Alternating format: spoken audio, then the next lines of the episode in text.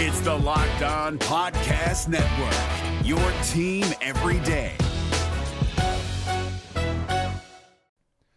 The Locked On NBA Fantasy Minute is presented by PrizePicks. PrizePicks is the most fun you can have playing daily fantasy basketball and winning up to 25 times your money. Go to prizepicks.com slash locked on NBA and use the code locked on NBA for a first deposit match up to $100 we are very much in the thick of the fantasy basketball playoffs. You might be starting it this week, you might be already in it, it might be a week away. And at this point of the year, with only five weeks left in the entire regular season, playing the schedule is the most important thing. So this week, the Minnesota Timberwolves and the Los Angeles Lakers play two games only.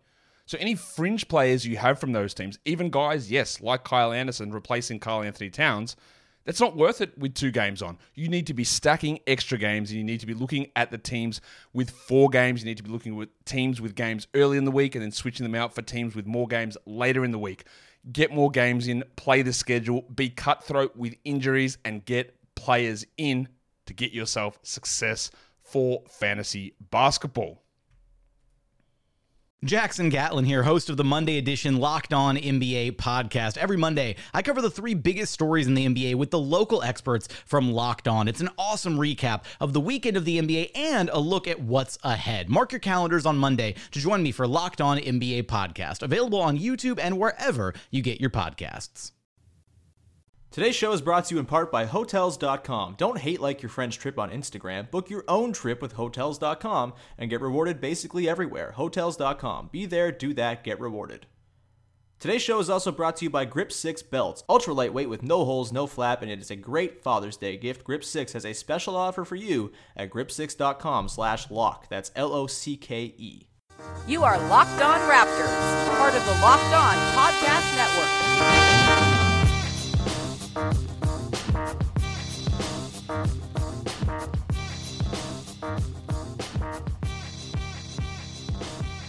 how's it going? Welcome to episode number 533 of Locked On Raptors for Wednesday, June 12th. I'm your host, Sean Woodley of RaptorsHQ.com. You can find me on Twitter as always at Woodley Sean. Find the show at Locked On Raptors. You can find links to every single episode of the podcast. And of course, make sure you're checking out the Locked On Podcast Network. Lots of great stuff on the network for you right now, including the Locked On NBA mock draft, which has begun today. The first six picks including the New Orleans Pelicans, obviously. The New York Knicks are in there, I think. I don't know the draft order because who cares? The Raptors are in the finals. Not caring about the draft has been awesome this year. Uh, but if you do care about the draft and your team is bad, then please check out the Locked On NBA mock draft show on the Locked On NBA iTunes channel. If you find a show on the network that you want to support, please as always, subscribe, rate, review, iTunes, Stitcher, Spotify, Google Play, Himalaya as well. If you are not in the market, or if you're in the market for a new podcast app, Himalaya is the one to check out. It's got great uh, personal sort of curating features. You get suggested podcasts uh, like based on the subject matter you like.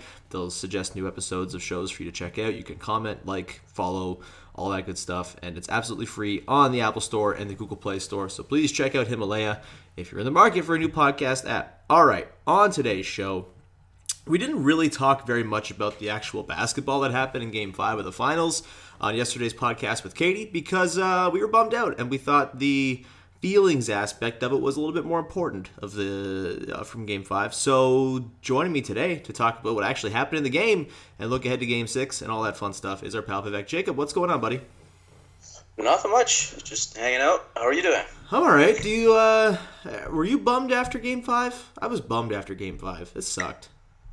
Yeah, it was just a very weird night. Um Alex Wong and I were talking about it. It's probably the weirdest night that's happened at Scotia Scotiabank Arena. Yeah. Uh, Air Canada Center going back. Uh, and certainly one of the weirdest finals uh, games to ever watch. It the way just things unfolded, everything after the injury, and um, yeah, it, it was a bummer for sure. Yeah, I my hope is that with a couple of days of downtime between the games, maybe everyone can take a nap. Uh, I've certainly taken multiple naps to try to get through uh, just sort of the the bummer that that game was, and I think people sort of taking some time to think about what happened and think about the fan reaction and all that stuff. I think it's probably going to be good. I hope what happened in Game Five doesn't ultimately sort of overshadow the whole series. Although I have a kind of a, an inkling it might, just because it was such a sort of traumatic experience for all involved. But the thing about that game is that all of the sort of bad feelings and discontent kind of overshadowed a really good basketball game that took place in the second half of that game. The first half was, I thought, also very good, and until KD got hurt, it was a really fun sort of tete a tete between two very awesome teams. The Warriors obviously closer to full health, even though KD wasn't exactly at 100% when he was playing. You could see, like, he just, him and being on the floor and him being an unstoppable monster really, really helped the Warriors. And I thought the Raptors were punching back pretty well and it was a really fun start. Obviously, he goes down in the second in the second quarter, kind of just drags on and is a bummer for the next ten minutes after that happens. But at the second half, a real damn good basketball game broke out, and I thought it was a lot of fun. And I still haven't really talked about it very much, just because it didn't seem like the thing that mattered very much yesterday. But uh, let's go with our typical sort of off the top question, Vivek. Like, what was your biggest on court takeaway from game number five on Monday? a lot of threes for the Warriors. Mm. Uh, yeah, I mean they finished with twenty of them. Klay and Steph finished with you know was it 12 uh, three point makes between them. Yeah, and Lowry even said after the game, right, uh, them attempting 12, 13 threes each is way too many. They've got to find a way to get to the lines quicker and keep them off the line. And um, this was probably the one game where they really let them get off. I mean, obviously Steph had the 47 point game, but um, in a game where you know you you had that big run towards the end they they sort of you know finished things off the way they started it they started off with five threes um, you know going five for five from three and then they finished off with those three threes to win the game so mm. um, I, th- I thought that was the story of the game for me yeah, let's uh let's just get to it now. The last three minutes and ten seconds or so, maybe we can work our way backwards because there's a Kawhi outburst to talk about. Kyle Lowry and Serge Ibaka had their little uh, sequence at the start of the fourth quarter that was really impressive as well. But I think the thing most people are sort of thinking of right now are those final 305 where the Raptors only scored two points, did not actually see the basket go in the bucket. There was a goaltend called and the Warriors scored nine points, all on threes from Steph, Steph Curry or to Klay Thompson. And I think that's sort of where a lot of the consternation with maybe Nick Nurse and sort of the play of the Raptors lies right now. So let's start with the timeout at 3.05 to go. The Raptors force a stop on the defensive end. They get the ball, they're up 103 97. Kawhi has scored, I think, 10 of the last 12 points and it's looking pretty good for the Raptors. I certainly was reaching for the bottle of Bambino I had in my backpack at the bar I was at. I was uh, I was very ready for like a celebration to happen. It felt like it was very close. It felt like the Warriors were sort of teetering, and then Nick Nurse calls that timeout at 3:05 what did you think of the timeout at the time? What do you think of the timeout since then? Because I think you could kind of argue this both ways. Obviously, Nick Nurse argued it one way, saying that, hey, we, we're going to lose it anyway, and I thought our guys could use a breather. And then the other side is, hey, like you had the Warriors on the ropes and you gave them a chance to rest and kind of get their sort of shit together. And Draymond Green even said after the game that the timeout helped them. What was your sort of opinion then and now of the timeout? Do you think it was like some sort of like unforgivable decision? Could you see the justification for it? Uh, are we making way too much of this? Like, where where do you lie on this? Yeah, I mean, in the moment, I don't think anyone had an issue with it. It sort of extended uh, the time you had to appreciate what the run Kawhi went on. Uh, everyone in the stand seemed to be cheering. Um, no one seemed to be shaking their head, saying, you know, why why would you call a timeout um, right in that moment?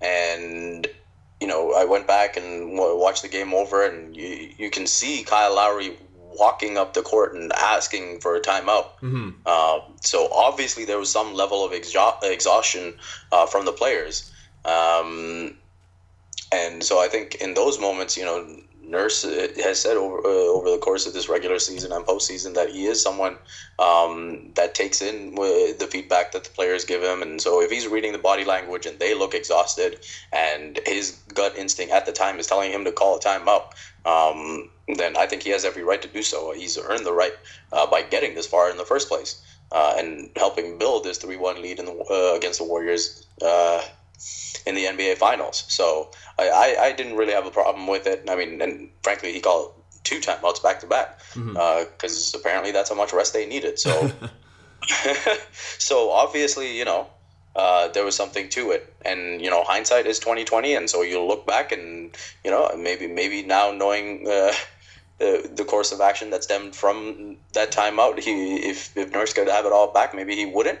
Um, but you don't get to live life like that. So uh, Warriors go on a 9-2 run to close out the game, and uh, frankly, for me, there were a lot worse things that the Raptors did over the stretch of those three minutes uh, that cost them the game than you know sort of that breather. The NBA playoffs are right around the corner, and Locked On NBA is here daily to keep you caught up with all the late season drama. Every Monday, Jackson Gatlin rounds up the three biggest stories around the league, helping to break down the NBA playoffs. Mark your calendars to listen to Locked On NBA every Monday to be up to date. Locked On NBA, available on YouTube and wherever you get podcasts. Part of the Locked On Podcast Network, your team every day. Yeah, calling that timeout or those timeouts did not preclude the Raptors from finishing the game strong, right? Like it's not like Yeah. I, I've always kind of been a bit of a skeptic when it comes to like how much timeouts matter anyway. Like obviously sometimes they're called for to end a run or whatever, but like ultimately, I don't think they ultimately dictate the course of the game all that much, and especially a situation like that where like the Raptors had played a very good quarter up to that point and gotten the lead. We're up by six calling the timeout doesn't like zap them of their abilities like they're the Monstars sta stealing Charles Barkley's talent, right? Like they, they still are like they rested the same as the Warriors. Like they all like that was all, a much needed rest for both sides, I think, probably. And it like theoretically, it shouldn't have really changed the way the Raptors played. Maybe it sort of allowed the Warriors to kind of get their ducks in a row a little bit and sort of set up a game plan for the final three minutes. But I just think like the Raptors were going to like I just don't think it has that much bearing. Is I guess my, my my point on it. So we're making too much of a big deal of it. Uh, the last three minutes, though, you mentioned, you know, the Raptors did not have an excellent final three minutes. They had a couple turnovers. There was a wide open Kyle Lowry three on the wing that he missed. He then uh, threw it back. Sort of a weird decision to throw it out from in the paint and miss Marc Gasol up top, and then they had a backcourt violation. On the other side, the Warriors they hit three threes. And there was the one possession that's gone around, the Klay Thompson three, where he completely sort of like pump faked Kawhi Leonard out of his shoes after a really, really great passing sequence. It started with Steph sort of breaking a double team and getting into Andre Iguodala, who kicked out to Draymond, who swung it over. Like it was perfect peak Warriors basketball. It was awesome to watch.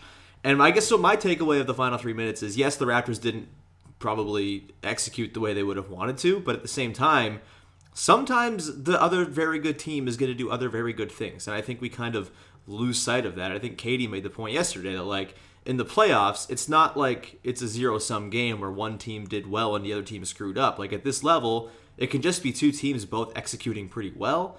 And maybe the Raptors didn't execute to the fullest extent of their capabilities late, but I also think their defense was pretty good for the most part, and the Warriors just kind of picked it apart because of the Warriors. And sometimes they're going to do that, and sometimes the two best shooters in the history of the NBA are going to hit some shots, and you're going to lose that way.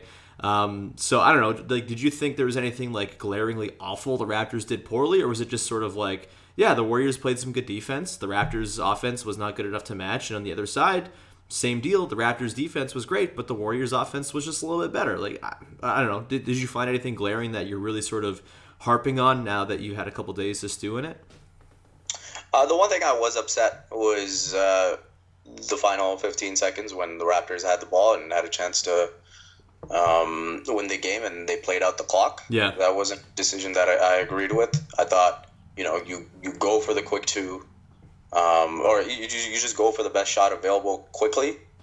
And if you don't get it, you can foul, and then you can still go for a three to tie the game Yeah. which you know if you can get to overtime that's another five minutes that you have on your home floor so um, I that, that was the one big thing that I disagreed with uh, just just playing out the clock and going for the win that that, that seemed like more of a play uh, that you go to on the road and so the, that that was definitely the one thing that I looked at in real time and was sort of uh, in disagreement with how they went about it.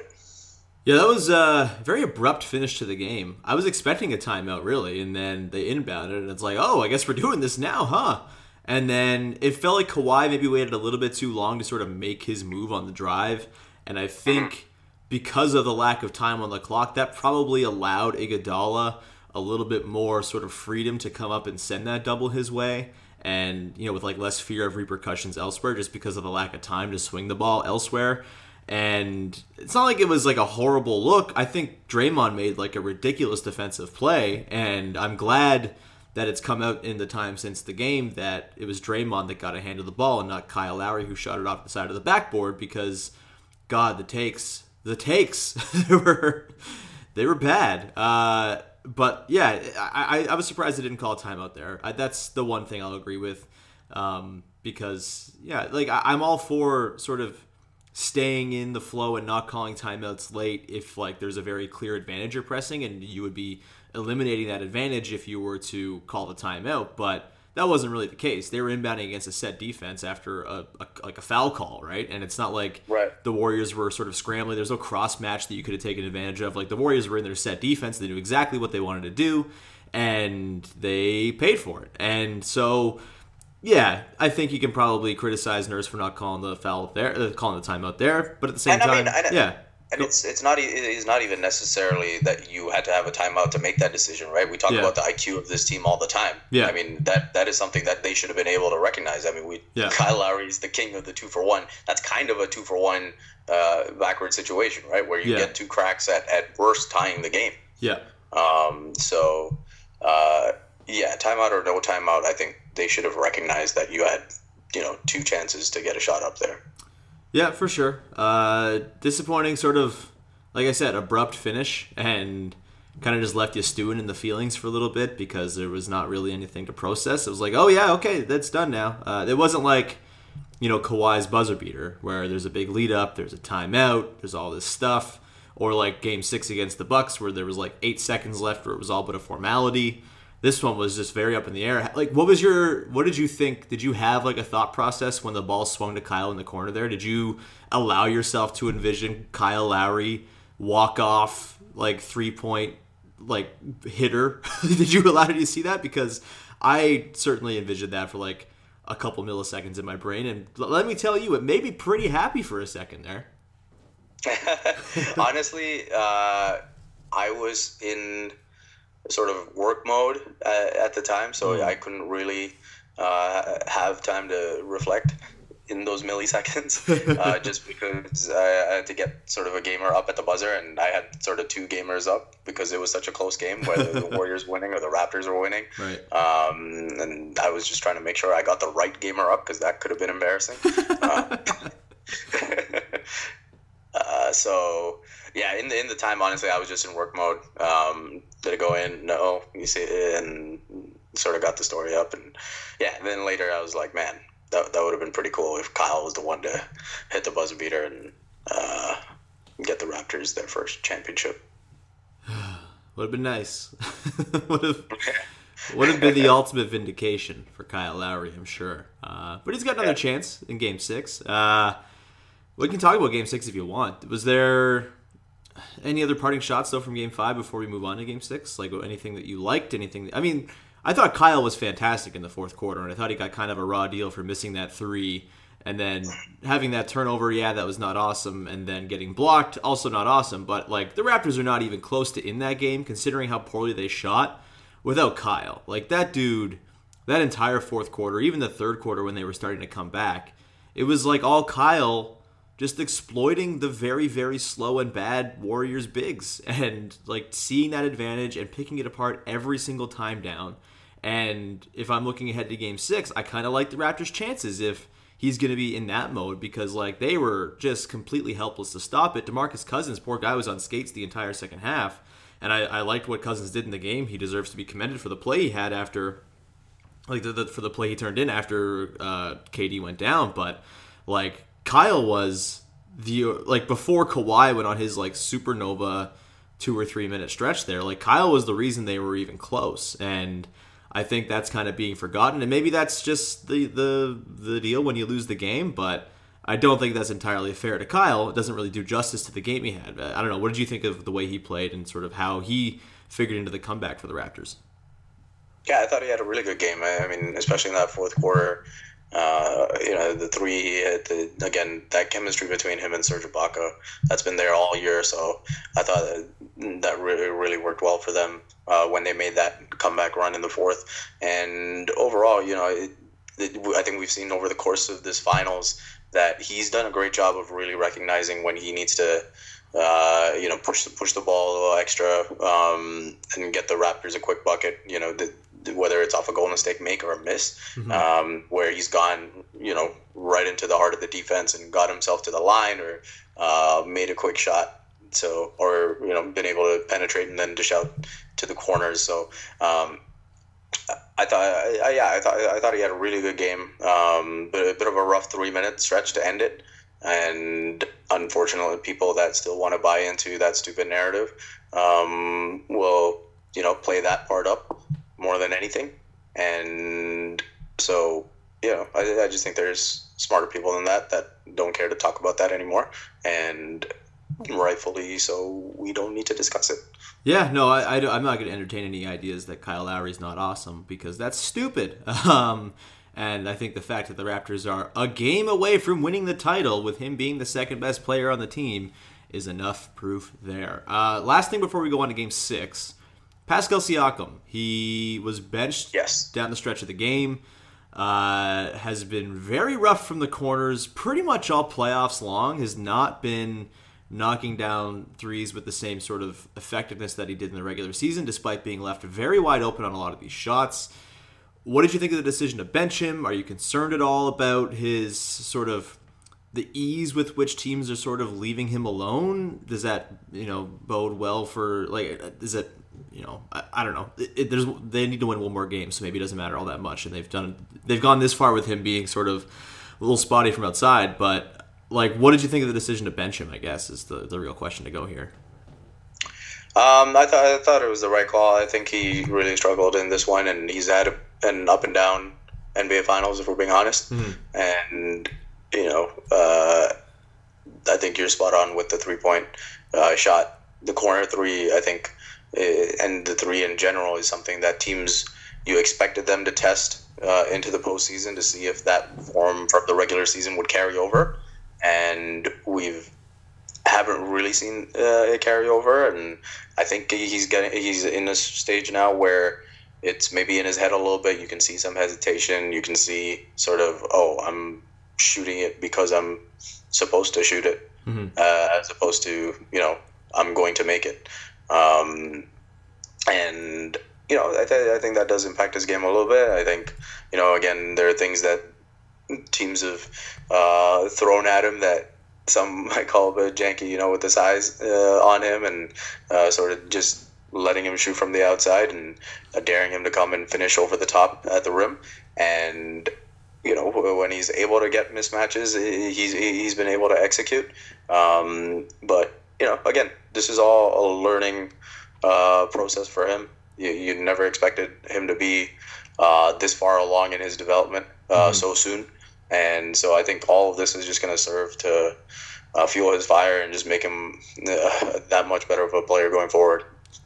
Yeah, I mean the the learning experience of being guarded by like three of the five best defenders on earth over the course of the postseason. Sorry, Jonathan Isaac, you're close, but not quite. Uh, it's gotta sort of help him just kind of be more impervious to lesser defenses going forward. I would mm-hmm. think. Um, also I'm not sure how much I agree with the decision to bench him. Like, yeah, he wasn't hitting his threes, but like no one really was, and I do wonder.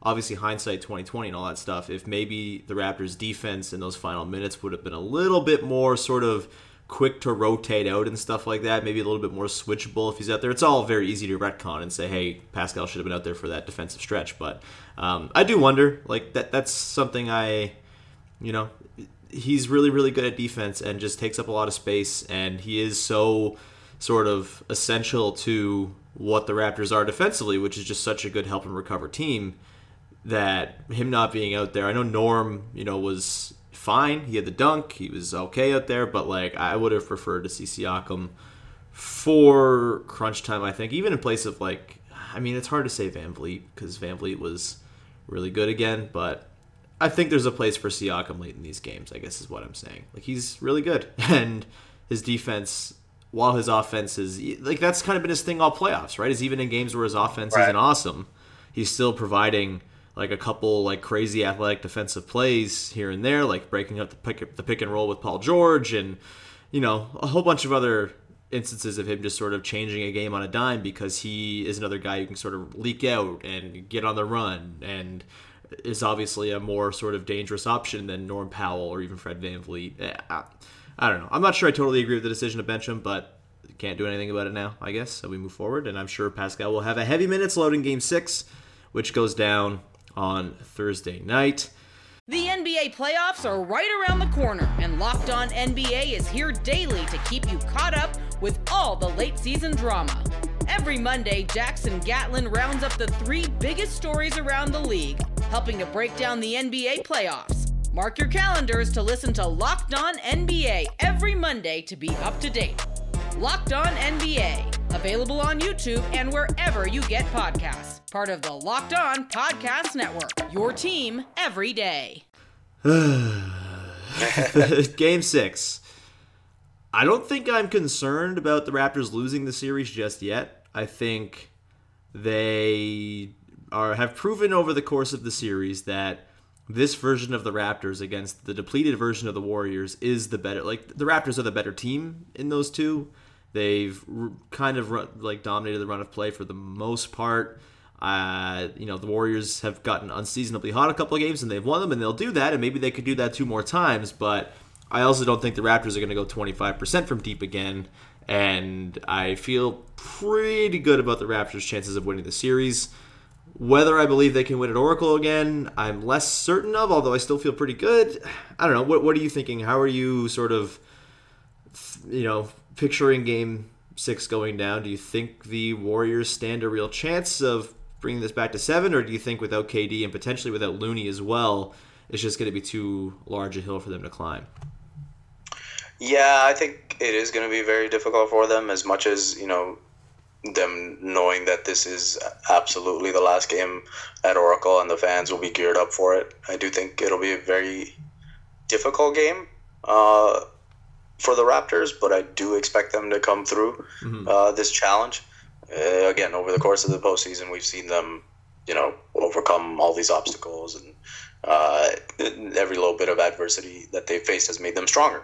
And one of the things I alluded to talking about this uh, when Alex and I did our videos for Yahoo Sports was that, you know, Marc Gasol had that great quote uh, that, you know, growth doesn't come uh, on your terms. And as much as the, the fan base and the city and the country uh, wanted game five to be the game so that uh, they could get it done on their home floor and uh, you finish off the series in style.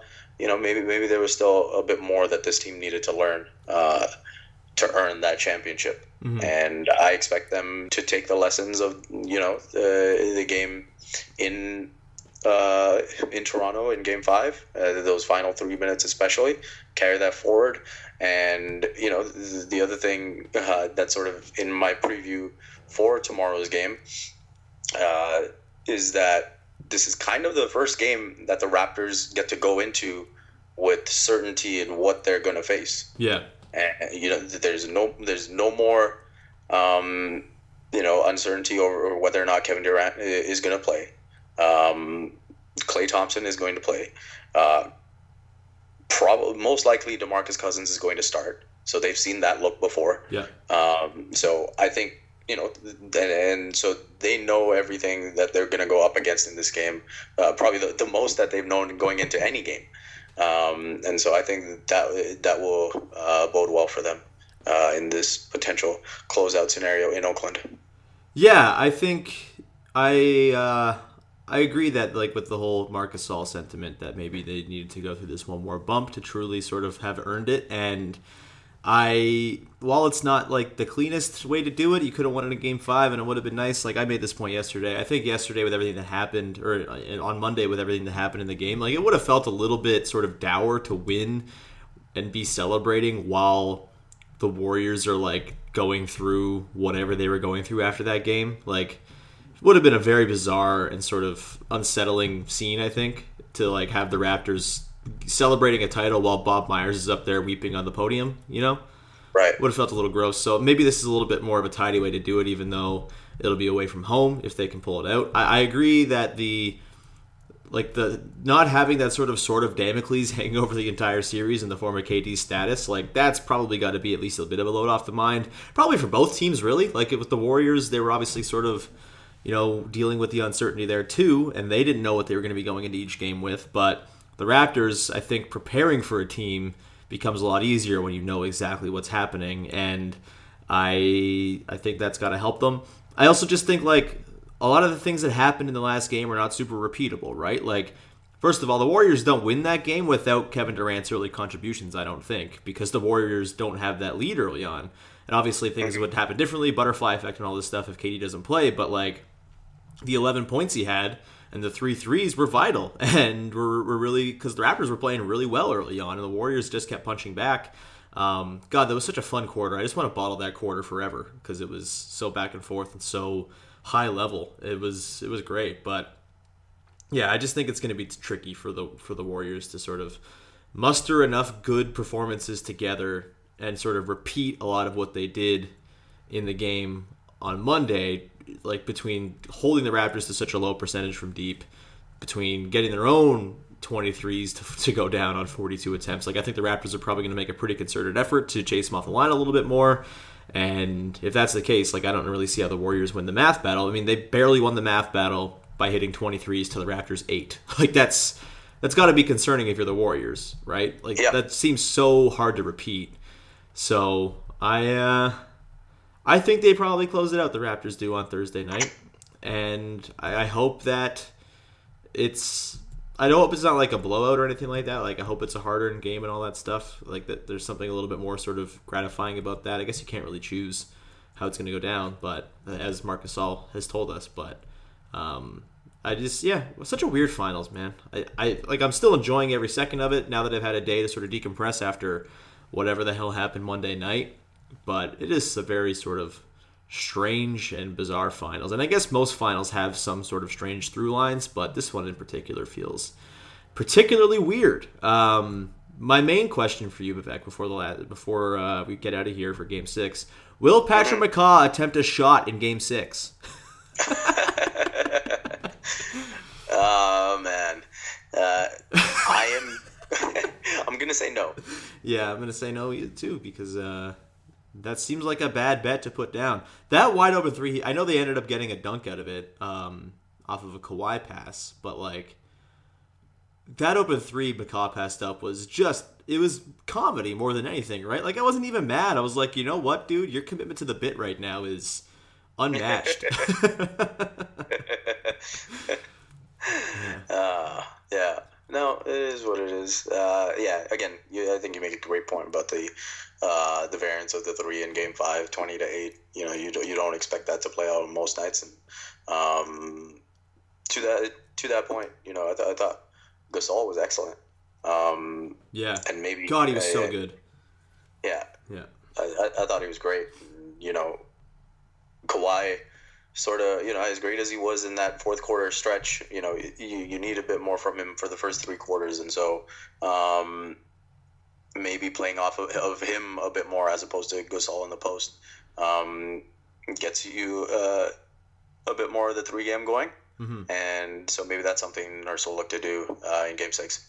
Yeah, I mean that bellwether for Kawhi, the assist to turnover ratio. Usually, when it's lots of assists to not many turnovers, the Raptors are kind of just picking you apart. He had five turnovers though, and I thought they kind of they went back a little bit. Like I thought the thing they did best in Game Four was they kind of did away with the Kawhi high pick and roll, and it was a lot of very quick, quick attacking ISO stuff or transition or sort of springing him free away from the ball with those little baseline screens and stuff like that. I thought they went back to the high pick and roll a little bit too much for my liking in Game Five, and I hope they sort of rectify that because that we've talked about the whole series. Like that's what invites Draymond Green to the party, and that is not what you want because he's very good at defense and is uh, is problematic. So I'd hope they stop just inviting those traps. Obviously, on the last play, it wasn't that they invited a, a, a trap there. Just Andre Iguodala made a smart play, but I don't think Yeah. they'll do that every single time down in over the course of regulation. That was a very you know, specific circumstance, obviously.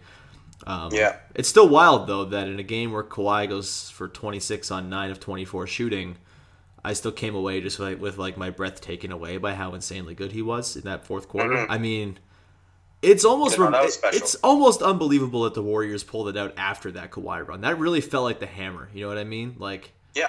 God, yeah so i mean so you know we, we, we talk about maybe maybe the championship pedigree willing them to that win uh, in game two this was another level of that right Yeah. uh, i mean the ex- you're right the, the way it felt after he went on that run to put them up what was it 103.97 with just over three minutes to go yeah, I mean, it it really felt like the end. You know, I I, I find it hard to think of any other team in this league that could have come back from that on Toronto's home floor.